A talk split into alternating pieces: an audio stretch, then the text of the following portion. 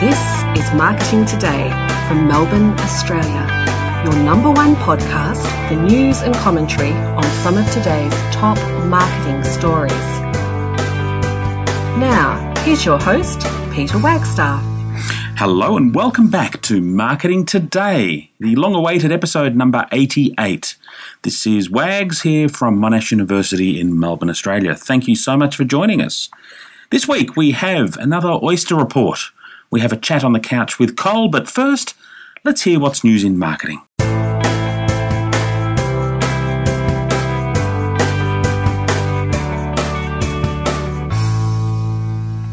And in marketing news this week, worldwide brand consultancy Brand Finance has just announced this week that Australia's number one brand, that honour has uh, just been awarded to Woolworths, who have uh, snared that from the previous number one brand, according to Brand Finance, which was National Australia Bank. I'll be talking a bit about uh, this and other brand studies with Col on the couch in a moment, so stay tuned for that. Also, in news this week, we've seen the large company Arnott's uh, threatened to take legal action against Krispy Kreme donuts. And this all revolves around Krispy Kreme marketing a product that they call the Iced Dovo. And Arnott's believe that this infringes the biscuit makers' intellectual property, uh, the owners of the brand, which they originally registered over 100 years ago, Iced Vovo. I love Krispy Kreme's response to this. They uh, they said that the word iced is pretty well used, and the word dough, well, that's got nothing to do with Arnott's, and the word vo, well, that sort of seems to go well with dough. Interesting response, Krispy Kreme. Well, We'll see what happens because their deadline was last Friday, the 24th of April, to uh, cease and desist. Now, I'm sure you've all been watching the Gruen transfer on ABC TV on Wednesday nights. Well, the um, controversy continues there with um, claims of conflict of interest, uh, where we have panelists such as Todd Sampson being very critical of campaigns run by competing agencies. Todd is um, CEO of Leo Burnett. So just uh, watch this space, and I'm sure we're going to see a lot more controversy there over the Gruen transfer. And in further news, and this is, I guess, more publishing news, News Limited, um, rather than following the direction of many other publishers and moving their print publications directly online, News Limited have recently announced that they're going to be launching a new online, uh, and they're calling it a conversation project. They're going to call it The Punch. So stay tuned because they've employed and signed up a lot of uh, big name writers for this, as well as a number of student journalists. Uh, be interesting to see how this goes. It's going to be launching very soon in the next few weeks, so stay tuned, keep your eyes open for the punch. And one final piece of news the um, Young Lions contest, which runs at Cannes every uh, year. I'm pleased to announce that this year, one of the Australian Young Lions finalists is Monash's very own Garrett Fitzgerald. So, congratulations, Garrett. He's uh, representing Australia in the print category at the Young Lions Awards. So, good luck, Garrett. We're looking forward to uh, seeing you do really well over there. So, that's it for marketing news this week. Let's now hear from Oyster.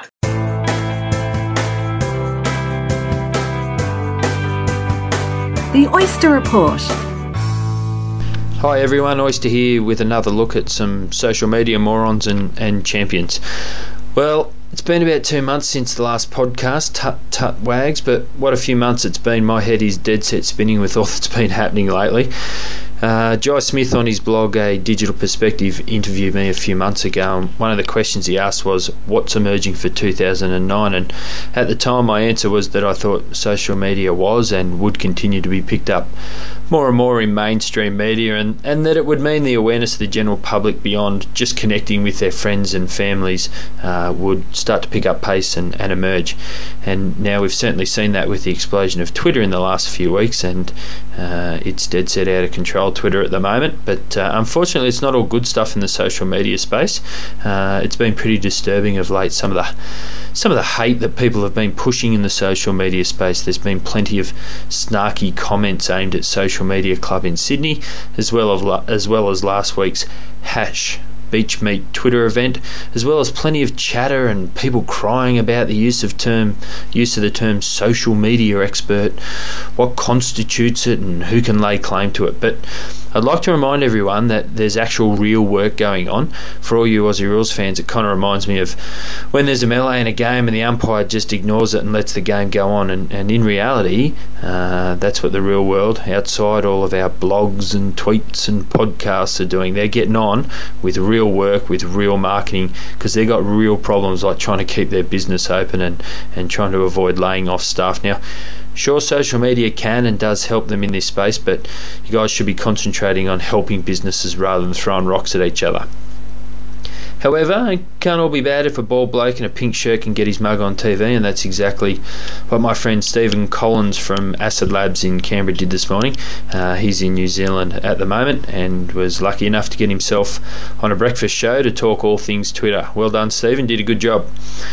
Recently uh, on Twitter, we've seen Ashton Kutcher race CNN to 1 million followers. We've uh, seen Hugh Jackman put out the challenge of 140 characters or less to uh, give away some money to charity uh, through Twitter, and even Oprah give Twitter massive publicity by joining last week. Hell, even Wags' second wind uh, doesn't seem to have, have lost any of its power, and he's still going with his regular tweets. Okay, but now as the uh, the great unwashed start to join the cool kids on Twitter, we have seen heaps more nominees for social media morons. And uh, look, as far as I'm concerned, I reckon that's great because I've got something to talk about. First off, a uh, dishonourable mention for the social media moron uh, goes to the person in this story from Bob Hoffman on the Ad Contrarian blog. Uh, Bob writes, One night at the conference, eight of us were sitting at dinner. We didn't all know each other. A guy was explaining he was following the tweets of one of the conference's guest speakers and how lame they were. The tweeter was sitting at our table. but that bloke uh, asked the waiter for a massive slice of humble pie, but unfortunately, that's uh, not bad enough to pick up the social media moron award. Uh, instead, that goes to Lara Bingle. Sure, you're hot, Lara, but where the bloody hell are your spelling skills? The other day, Bingle tweeted, in the third person nonetheless, Lara is definitely going to F up at the MTV Awards. Ha ha ha, I'm such a retard. That's right, you heard that. And in case you missed it, she said retard. T A R T pretty ironic, I reckon. But on the flip side, there's heaps more cool people joining Twitter, and this week's social media champion goes to Stu Morley from Melbourne, who describes himself as an intellectual hooligan and all round nice guy. Anyway, Stu produces cracking tweets, and while I've only been following him for a few days, he's really entertaining. Uh, here's a couple of his uh, tweets that I've picked out to whet your appetite. I brought a gun to a knife fight. Someone else brought a lightsaber. Trumped again. Or, a nudie run in winter is the coolest thing to do. Gives icy pole a whole new definition. Uh, or this one, winning, winning hide and seek sucks. Where is everyone? His tweets are a, uh, a, pretty nice break from the thousands of links and retweets that I get flooded with each day. So please check him out and follow him on Twitter at S T U M O R L E Y. Okay, that's it from me this week. But if you want more of me, then check out my blog, theoysterproject.blogspot.com, uh, or on Twitter at Daniel Oyston. Catch you next time.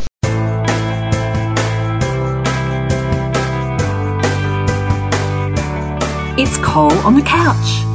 And once again on the couch we have Colin. How are you, Cole? I'm very well, thank you. Very well indeed. Wags it's been you? a long time between chats. It, it, has been a long time between chats. Skype let us down while I was away. That's right. We attempted a, yeah. uh, a chat it, over Skype. yeah, it wasn't actually Skype's fault. I don't think. I, I was. Uh, it was we, we tried Dubai to, Airport. well, it? it? was in Dubai Airport, and there was wireless internet, which was terrific. Mm-hmm. Uh, but you know, we, when I was trying to talk with you, and you were getting little bits of video as I was waving the webcam around. Yeah, quite brave bravely, I thought. Well, I didn't realise how brave it was until I clicked the little button saying, you know, upgrade your, you know, your Skype for even clearer um, voice quality and yes. so on.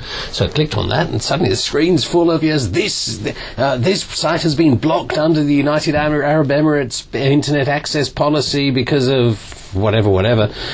Oh goodness! I thought. So I thought maybe I shouldn't be Well, perhaps uh, I- perhaps filming I- what's happening in the airport. Perhaps. I shan't be wait, uh, uh, videoing these. Uh, yes. well, you were you uh, were showing me some of the uh, the Dubai fashions, I think, at one stage. I, I, I, I was indeed. I mean, I have to say the, the long white is, is, is gowns the right word? The, the, the robes that the uh, I you know, don't know what they're particularly the you know the, the tall guys. uh, Perhaps I'm just jealous because I'm such a shorty myself. but the tall guys in those elegant flowing robes looked like nothing else. yes. Um, but but I tell you something that something that was interesting and something that one of our colleagues actually um, also mentioned to me after I got back. There was um, there, there was a Western woman dressed Western style. Had obviously come from a warm climate. Inappropriate Western style, by the sound of things, for Dubai. Well, but probably inappropriate for, for Dubai. I mean, uh, not not unremarkable in uh, on a warm day in Melbourne, Australia, or in uh, Athens or London or wherever. I mean, uh, a down to uh, a little bit above the knee. And there were a couple of fairly obviously traditional local guys who were basically, I mean, they, they, were, they were essentially sort of beside themselves, just looking and going, wow, yeah, no, not so much double takes as almost, No, probably more- almost colliding with the furniture. And probably also disgusted that um, They- their culture isn't being respected. Uh, they, they didn't look disgusted.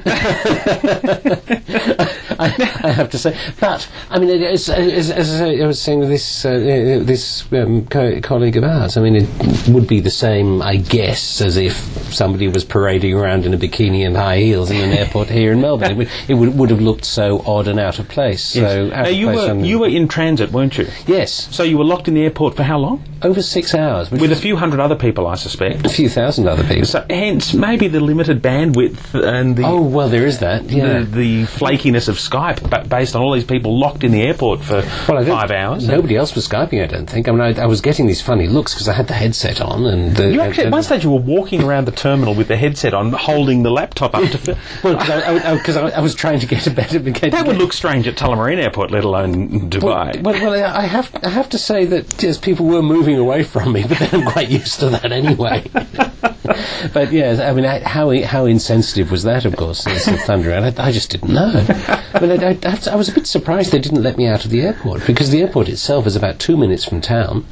The uh, so, so they said. the benefits to the United Arab Emirates economy if they let people out of the airport when they're just in transit would be huge, I would think. Well, Imagine I- five or six hours of shopping. Well, I, I- I I suspect the um, yes the, the economy is more deeply more, more deeply in trouble than that because It's- well, uh, on arrival there's a big poster on arrival saying uh, immediate deals on apartments. You can buy I an was- apartment I right was now, and I- reading and I, have to, and I have to say, I really do have to say, I'm not in the I'm not in the market for an apartment in Dubai, but then neither's anybody else. Exactly. clearly. I mean, Yeah. there's been massive infrastructure and capital expenditure in Dubai, and, and Yeah. now all these buildings are just sitting there empty, aren't they? Yeah, yeah, yeah, yes, uh, completely empty. Uh, they're apparently they have a problem in the car park at the airport. Mm, What sort of problem? Problem that crappy old cars, by their standards, are just being left there because the the foreign workers, m- mainly from India and places like that, uh, who- who've been working on buildings and everything, drive their cars to the airport. They, they can't sell them. they drive them to the airport, just leave them there, and go home. There's got to be an opportunity there for some enterprising exporter. well, absolutely. Well, they, they, they can't export the new cars either, don't they? No. Yeah. Oh, well, but, so uh, it was it was uh, it was very interesting. Yeah. Um, okay. Now, look. While you were away, Yeah. um, there was a, a new. In fact, it's been since you've returned. Actually, a new brand study has been released. It's r- always interesting because it, it's it- it's so difficult. It is so difficult to actually put a decent objective value on a brand. It's yeah, incredibly difficult. Now, the one that we have spoken about in, in previous podcasts last year, uh, in particular, was the Interbrand study of the world's top brands. The the interbrand study is it's been been around for a while. They've been sensible enough to employ Monash graduates. They have, and it's- it seems to be one at the senior levels. I have to say, And it's one that's often quoted. And uh, about oh, a month, maybe six weeks ago, they launched um, the Best Australian Brands 2009 study um, with some interesting findings. I think uh, Telstra was the number one brand that they announced Yeah. um, last month when Yeah. they, they did that. with with with a, with, with a there's a stratospheric value, nine thousand seven hundred million dollars. So it's nine point seven billion. uh, But, Yep, it's- yep. uh, but but you know twenty percent bigger or so than Commonwealth Bank. Which Yeah. number two. Now, what's really interesting is that um, there was a another study just launched from an organisation called Brand Finance, and you can check them out at uh, brandfinance.com.au. Um, you can Well, brandfinance.com as well. They, they, Oh, they- it's international. Yes, that's right. Yes. They're, they're- they're UK based, but their, Australian operation is really interesting. They've got some. Uh, they've got that most unusual of things, Wags. They've A got, high-profile academic. no, they, they've got some really good academics working on it who don't work at Monash. we'll have to do something about Yeah, that. who is We'll it? Have to, Um, have, have to talk to the boss. There's some people from Sydney. That's so, right, yes. So there's probably no hope for them. But, Yes. uh, Now they actually put uh, Telstra at number two uh, in this uh, recent study. Telstra Yeah. Mm-hmm. was previously number three last year. They've uh, they've now said that Telstra is number 2 Mm-hmm. uh, valued at four point two five billion US dollars.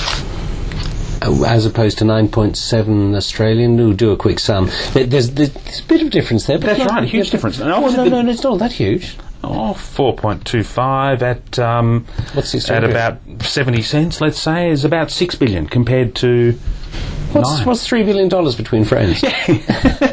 it's a 50% higher as, valuation. as, as, a, as a percentage thing, it is. But hmm. I, I suspect, and it'd be interesting to, uh, to do the research properly, uh, but I, I suspect that actually the objective measures there, hmm. I mean, the actual $9.7 billion is nonsense. It can never be converted into cash. Uh, well, it's it's bigger than my credit limit. Yes, absolutely. And I hope, I hope my daughters are listening. Is it bigger than your uh, It MasterCard limit? is. Yeah. Um, For some things, there's MasterCard. For others, there's the Commonwealth Bank at a mere uh, $7.1 billion, or NAB at 5.1, or Westpac at 4.8, according to Interbrand. That's right. Now, The- uh, the- the brand finance methodology, they say that it's um, all about the expected earnings a brand can generate. Expected earnings. Expected earnings. Now, obviously, there's a lot of subjectivity in that. well, they, they, uh, they try to make it as objective as possible. I'm not sure if it's subjectivity as much as uh, as being sort of seriously difficult to quantify, Hmm. because the expected earnings of any asset two years ago would be heaps higher. He says. Than today, than yes. today, because there's just, there's just less money sloshing around, and and, and pe- well, people are scared to spend the money. Exactly, yes. Yeah, but I guess the, the rankings shouldn't change because every organisation is suffering. I guess some industries suffer more than others, though. I mean, airlines for at the moment are, are struggling. Uh, the motor industry is another one. And there's there's a flight to quality in the um, in the airline industry. Yeah. Um, what industries are doing okay? Banks Banks in Australia, uh, Ba- not in the States. Because I have to say, I mean, it pains me to say it, but the Australian banks were actually quite well managed because because they didn't mess about with those stupid products as much as the American banks and, frankly, the British banks. Yes. Well, you'll be pleased to know that in both studies, the four uh, big Australian banks are in the top ten. As, as you'd expect, because cause they they they, yeah, they they didn't mess about over leveraging their assets and buying all this stuff. I tell you, the, the the little time I spent in London on, on this recent trip, very interesting indeed. Quite quite different uh, attitude. People very glum about business altogether. So consumer confidence, you would Consu- say, is, consumer is very low in the UK. through through the floor, uh, as indeed is the British pound. I mean, the uh, when when I was last there, uh, it was close to three Australian dollars to the pound. Now it's only two. Right. Wonderful. It's a good time to be there. Yeah, look at look at my nice new shirt. look at my nice new pants. I've, I've been nice uh, admiring your European um, fashion since your return. Yeah, well, this is this is Anglo Anglo fashion. I tell you what, and I've got more pairs of jocks than I know what to do with, but I'm not going to ask you to, to admire them, of course. But I, I mean, it- it's been an awfully long time since you went and bought stuff in England because it was cheaper than in Australia. Yes. and I mean that, that's a temporary thing, but you've got whole office buildings, huge new office buildings uh, that uh, that are um, that are empty. You know, the, the Lehman Brothers building in London is empty because uh, it was the uh, the British Well, pe- it- people who yeah Yeah, I mean, it's directly connected to the financial uh, crash. Yeah, Yeah, absolutely. exactly and so much of London because London was such a financial centre. Yes. So, if retail is struggling, as Yeah. you're suggesting, Yeah. then how does that explain uh, one of the big movers in both of these studies, and that is Woolworths? The Interbrand study put them as number five, I think it was. Brand Finance have declared, and this was uh, this week announced in a press release, that uh, Woolworths is number one, uh, Australia's number one most valuable brand. Fantastic. So, um, why? Why is Woolworths up there near, right at the top of both studies? Well, what I bought at Marks and Spencers in Oxford Street in London was discretionary stuff. When I could probably have kept those old, that old pair of pants and that old shirt of mine going for another decade or so. Yep. Being an academic, ha ha, ha you don't have to dress smart. uh, mean, clothes are essentially discretionary purchases, aren't they? Most of the stuff you buy at Woolworths is stuff that you, know, you choose to either buy or starve. Yes. You know, it, it, it's that basic sort of stuff. But what about Coles then, Wags? Well, Coles is an interesting one because Coles is on the um, brand finance study in the top 10. Doesn't appear at all on the Interbrand study. And Interbrand have made the decision to exclude it from consideration. Strangely. And I think this is one of the. And why did they do that? one of the flaws in the Interbrand study. well, it's not. It's it's not necessarily a flaw of the study. A limitation of it then. Yeah. To uh, well, to, uh, you, you, so you'd think. So you'd think. To me, that's actually terrific. It, it's it's really good news because it shows the difficulty of measuring the value of a brand. So they don't include it because they don't have access to all of the data? Be- because they reckon they can't do it authoritatively given their methodology. The, the really important thing with any of these measures mm-hmm. is not so much the actual number, but the trend. Mm. Right? So, I mean, $9.7 billion, as we've said, I mean, it, it's more money than you've Exactly. got. and But what was it last year and which way is it moving? Yes. it, it's the trend. Yeah. Is it going up? Is it going down? Based on that set of measures. So they've been honest enough to say, well, look, you know, Coles aren't giving us this information or we can't find it out. It may be, I think it's to do with the takeover too, isn't it? Because of where West The move to Wesfarmers, yes, I'm, I'm sure has contributed to that. uh, so, so it's, uh, it, you know, uh, makes these things awkward. It's terribly difficult to value a brand because I'll go right out there and, and, and say there is no one objective dollar value for a brand. Mm, exactly. Simple. Because a large part of it is consumer perception, and that's very difficult to measure. Uh, yes, there is that, and there's also customer perception. Mm. Brands very rarely actually change hands. Mm. When Philip Morris bought Kraft Foods, they didn't actually buy the brand, but they bought they, they, they well they bought a whole heap of brands. They bought the business. They paid several times what it was objectively worth. Why did they do that? Well, I was going to say, I was. Well, do you want the marketing answer or the accounting answer? I'll, I, I'll, give, I'll give you. The, I'll give you the. Well, I'll tell you what. I, forget marketing. Forget accounting. I'll give you the one that'll excite the lawyers. Right? Money laundering. oh! This is an official Monash University podcast. now, why do you say that? because Philip Morris, um, these uh, who, unlike uh, James Hardie, Mm-hmm. uh, uh, uh, took responsibility for the people they were poisoning and understood that they were. Um, and, and- and- understood that the products, the unhealthy products they were selling, to, uh, the tobacco uh, stuff, Yes. was giving people The cancer. tobacco stuff. Cigarettes, yes. Tobacco stuff, cigarettes, te- technically known as, yeah. They understood that yeah, they were going to end up getting sued to blazes with it, and they could also see it was a declining market, dare I say, dying market. Ha ha ha. Yes. Stop smoking, people listening to this. It's stupid. Um, They know that, though. yeah, they do know that. Doesn't stop them. No. Separate issue.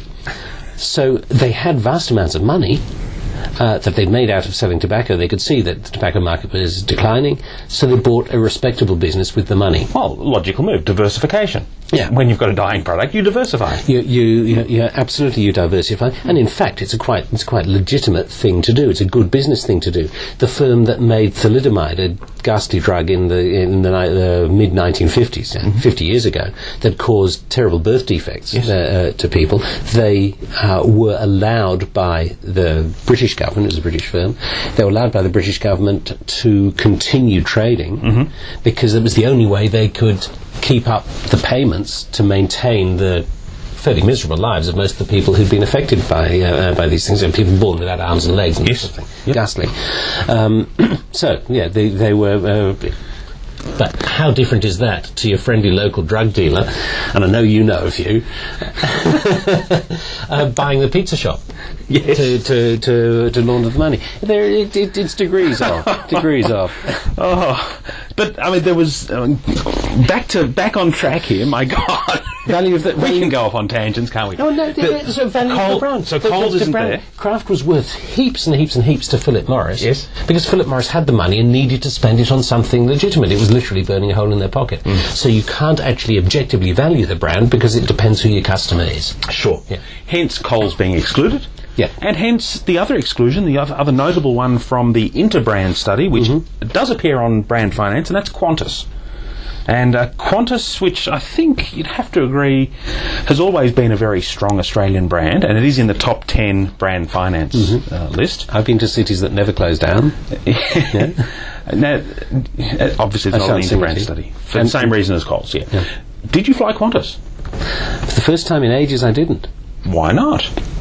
This might explain why their brand value is dropping. Well, I think so. I mean, goodness me, my two or three uh, trips to Europe a year is going to have a major, major influence. But, but it, it, probably is. It probably is. I mean, the, uh, people I talk to, and uh, Justin at Qantas, I don't know if you're uh, if you're still still listening to this. I look forward to having feedback from you. If, uh, if He was a regular listener, so yeah. Yeah. Hi, Justin. Um, oh, I should also say hi to Bonnie from uh, from Clayton. I was interviewing her uh, earlier this week, and she said, "I know that voice." so, Good. um, uh, let's talk about a, uh, um, a distraction there. Um, the the quality of service, both functionally. Planes being late all the time, uh, and the you know, the way in which the service was delivered. You know, bored staff and and un- uncommitted uncommitted staff. And as we've discussed over many podcasts, the perception that has been created as a result of the media's reporting of every little incident that Qantas has been involved in. Well, we, we, we, we, we, we I, I think we, we should do another podcast on what gets into the media. Yeah. I mean, over Easter, there was a story on the news about an, uh, uh, an English boy who was killed in a plane crash in Venezuela. Uh, uh, Of absolutely no relevance to Australia whatsoever. But you know, it's a plane crash, and therefore is exciting. You know, a, a wing hit the runway in uh, in Tokyo yesterday, and that was in the uh, that was in uh, the newspaper, the. Australian media, yeah. Yeah, in, in the Australian. Nothing happened. The wing hit the runway. That's it. It didn't go up in flames, didn't go bang, but we get all excited about Pieces planes. of planes hitting runways. This sounds familiar. Uh, yeah, well, it, it, it, ah, well, there was that. Yes, thank you so much for showing me the story about the Emirates jet that was close to major aviation disaster when it, um, um, uh, when was it? Some February, I think, wasn't it? Yeah, it was earlier this year. Yes, Yeah, at, at Melbourne Airport. fully yeah. laden Emirates jet carrying 225 passengers bound for Dubai. Uh, sometime it was March, I think. Um, basically, ran out of runway. It, Yes. it took off after it hit the grass, took out a few navigation lights, and uh, and smashed the tail. Basically. Okay, yes, exactly. Now, this is a, a report that was in The Age on the 12th of April, um, where they've declared that uh, this jet was the closest, or one of the closest uh, near misses to a, a huge aviation disaster we've ever experienced here in Australia. I was talking to some uh, aeronautical engineers who, who were saying that that's no exaggeration. It was really close. Um, pilot error, basically. Yep. in Um, fact, the pilots uh, resigned. The, the, the pilots have resigned, and I think are going back to Dubai by ship, or they've changed their names or Or by something. Qantas. what I loved, and I, what I love though, and you brought this along, thank you so much, Yeah. Is the um, Age Online story. As as you're aware, um, on the right hand side of all the Age Online stories, you get um, advertising. Yeah. Of what was the ad that appeared next to this uh, this story about the Emirates jet close to major aviation disaster? Well, it's still it's still appearing there. If you if you go and look at it, it's an ad for Emirates with the tagline saying "Fly Emirates, keep discovering." keep discovering what happens when you plug in the wrong data into a computer. How unfortunate. Well, it, it, no, it's not unfortunate. I reckon it's because it, it's the way they program them. You think that the Yeah, ads yeah, are text sensitive and they these things these things happen they look too often. context of yeah, the- they, the you know, it happens too often. They, they, they're too good. These uh, uh, these stories. You get a bad news story about Telstra, you get a Telstra. ad. It's interesting because the other one that appears is a, a promotion for holidays. Yeah. So obviously Uh, it is I find- yeah. similar to, to. Google, where they look at the context of, of the content of the page and try to find advertising that's relevant. I have to say, I mean, I was not on that particular plane, but I did go um, via Dubai because I flew Emirates, and Emirates has had, got a great reputation as high service and, and so on. uh, it- it's uh, people rave about it. I wouldn't necessarily rave about it. It's the the service levels remind me of Qantas ten or fifteen years ago, so it was good. I mean, the staff That were bad, happy. hey? No, no, it, it was, it was, it was terrific. I wandered off to the back of the plane to uh, get an extra drink and uh, have a bit of a stretch. Yeah. and the you know the, the staff are happy to see you. great. Yeah. Whereas Qantas is, oh shit, know, I was hoping to have a rest. Yeah. And, uh, and and that happened on all four legs that uh, that I had. The Dubai airport itself, p- people rave about. It looks interesting. Doesn't work. But it but it, it's it's an interesting shape. It's So- new and modern and clean, and from what I saw, It, it, it's well, yes, it was it was new, it was modern, it was clean. The you know, the the security check things didn't work particularly well, and the you know, the you know, your bags fell off at the end of the uh, the carousel and so on. Perhaps teething. Uh, teething problems, perhaps, because I think it's quite new. But then Heathrow Terminal Five, which is the British, the new British Airways terminal. oh, that's the new one that had a lot of trouble when they first opened. which was an that was an absolute joke. I mean, it was hysterical Yes. because they they uh, they um, yeah, poor staff training. I, I, I think was it was the issue as well as the the general teething problems that you have. They ended up chartering uh, cargo planes to fly the baggage that had been lost there. To another country because they were Over in better, mainland Europe, wasn't it? Yes, because, because, because they were better organised. Do you know where they where they flew them to? Oh no, where? Italy. Oh, wonderful. the Italians are wonderful. The Italian, I mean, country as brand stuff. This is not racism. This is country as brand. The Italians do not have a reputation for being particularly organised. no, but they're quite creative in the way they do things. Well, apparently they They throw their hands around a lot. too. they they were they uh, flew these jumbo loads of uh, uh, of uh, baggage over to Milan to get them sorted out and, and re- re- re-delivered properly. Which Great, is and hello to all of our Italian listeners as well. Well, I'm sure they'll be picking up the. But it, um, uh, but it worked. Uh, but I tell you what, uh, uh, going through there now, that is a really interesting. Um, So you went through uh, uh, Terminal Five. I went through Terminal 5 for, for uh, an, an internal flight. So they sorted the problems out. Sorted the problems out, and it actually is like an upmarket shopping mall. I mean, it really is. Yeah. Um, so it's not like nah, the you know the I mean, the only way you can tell that it's not is there's occasional announcements. So once again, it's the airport about uh, focusing probably not so much on the primary reason that they're there, and that is passenger transit through a building. Yeah. Instead, they're looking at ways to make money with those passengers that happen to be walking through that building. Yeah, that. But Because most airports these days are, are totally separate business businesses. Historically, they used to be either government run Yeah. or airline run. Yeah. And you had nasty plastic chairs, and you were left sitting there for five, six hours with nothing to do. Exactly. Yeah. But now it's a case of how can we maximise our profit from this building that has to exist to service the aeroplanes coming in and out. Well, I, I mean, I found that uh, at, uh, at Heathrow Terminal 5, it was actually interesting because, I mean, there was good stuff on offer. I mean, there- there, there was a decent cafe, not a sort of grotty Starbucks selling you know, Yep. uh, the stuff. There's a decent cafe, I forget what it was called. Um, there were, uh, the people in the shops were happy to serve you. And again, I mean, at Heathrow Terminal 3, or whichever the one is that... They're just that- happy that the things are working now. well, well, perhaps, yeah, but but it, but it was it was like an upmarket shopping mall, not like an uh, uh, uh, not like an airport. So um, Good. So, so, yeah. So, so it was a, worthwhile trip. You went, went to a conference. yeah, um, r- really interesting because we talked then. Uh, Coming back full circle, we talked about brand equity and uh, and measuring that and how complicated it was. Yes. And there just might be some simpler methods of measuring brand equity that come out of that. Okay, so so future studies, and there could be other competing studies if, if the methodology of these ones do- doesn't change. Uh, com- competing or ones that perhaps build on them to, to try and come up with um, more accurate and better methods, given the, I mean, the fundamental impossibility of actually putting a straight dollar value on It a brand. and the variation between the studies Journalists is- love the idea, uh, uh, love, of course. oh, of course, it's newsworthy. Yeah, Yeah, exactly. Yeah, yeah. saves them thinking of something Good original one. to write. Excellent. Well, look, thank you so much for your time. We're out of time uh, today, Cole. It's been a, a good chat. Finally, we've we've managed to have this chat without the technical problems that we had with Skype. So, uh, thank you so much. Well, th- thank you. It's great to be back. Take care. See you later, Cole. See you. Bye.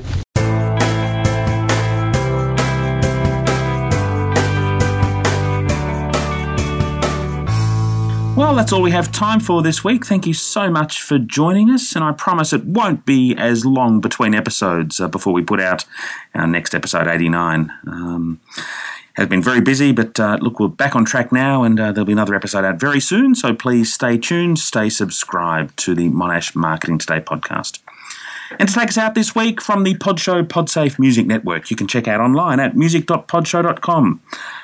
Great little short music track from Ingrid Michaelson, this one called You and I. Don't you worry there, my honey. We might not have any money, but we've got our love to pay the bills. Maybe I think you're cute and funny. Maybe I wanna do what bunnies do with you, if you know what I mean. Oh, let's get rich and homes in the south of France. Let's get rich and give everybody nice sweaters and teach them how to dance. Let's get rich and build a house on a mountain, making everybody look like ants. From way up there, you and I, you and I. Well, you might be a bit confused. And you might be a little bit bruised. But baby, how we spoon like no one else. So I will help you read those books if you will soothe my worried looks. And we will put the lonesome on the shelf. And buy our parents' homes in the south of France. Let's get rich and give everybody nice sweaters and teach them how to dance. Let's get rich and build a house on a mountain, making everybody look like ants. From way up there, you and I, you and I.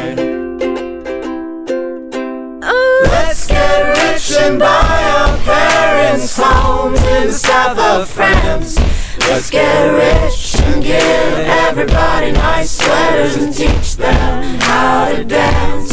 Let's get rich and build a house on a mountain, making everybody look like ants. From way up there, you and I, you and I.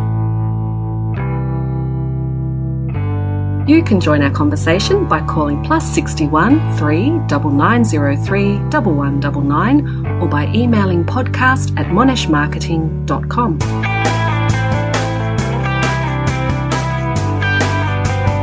This podcast is protected under a Creative Commons Attribution Non Commercial Share Alike license.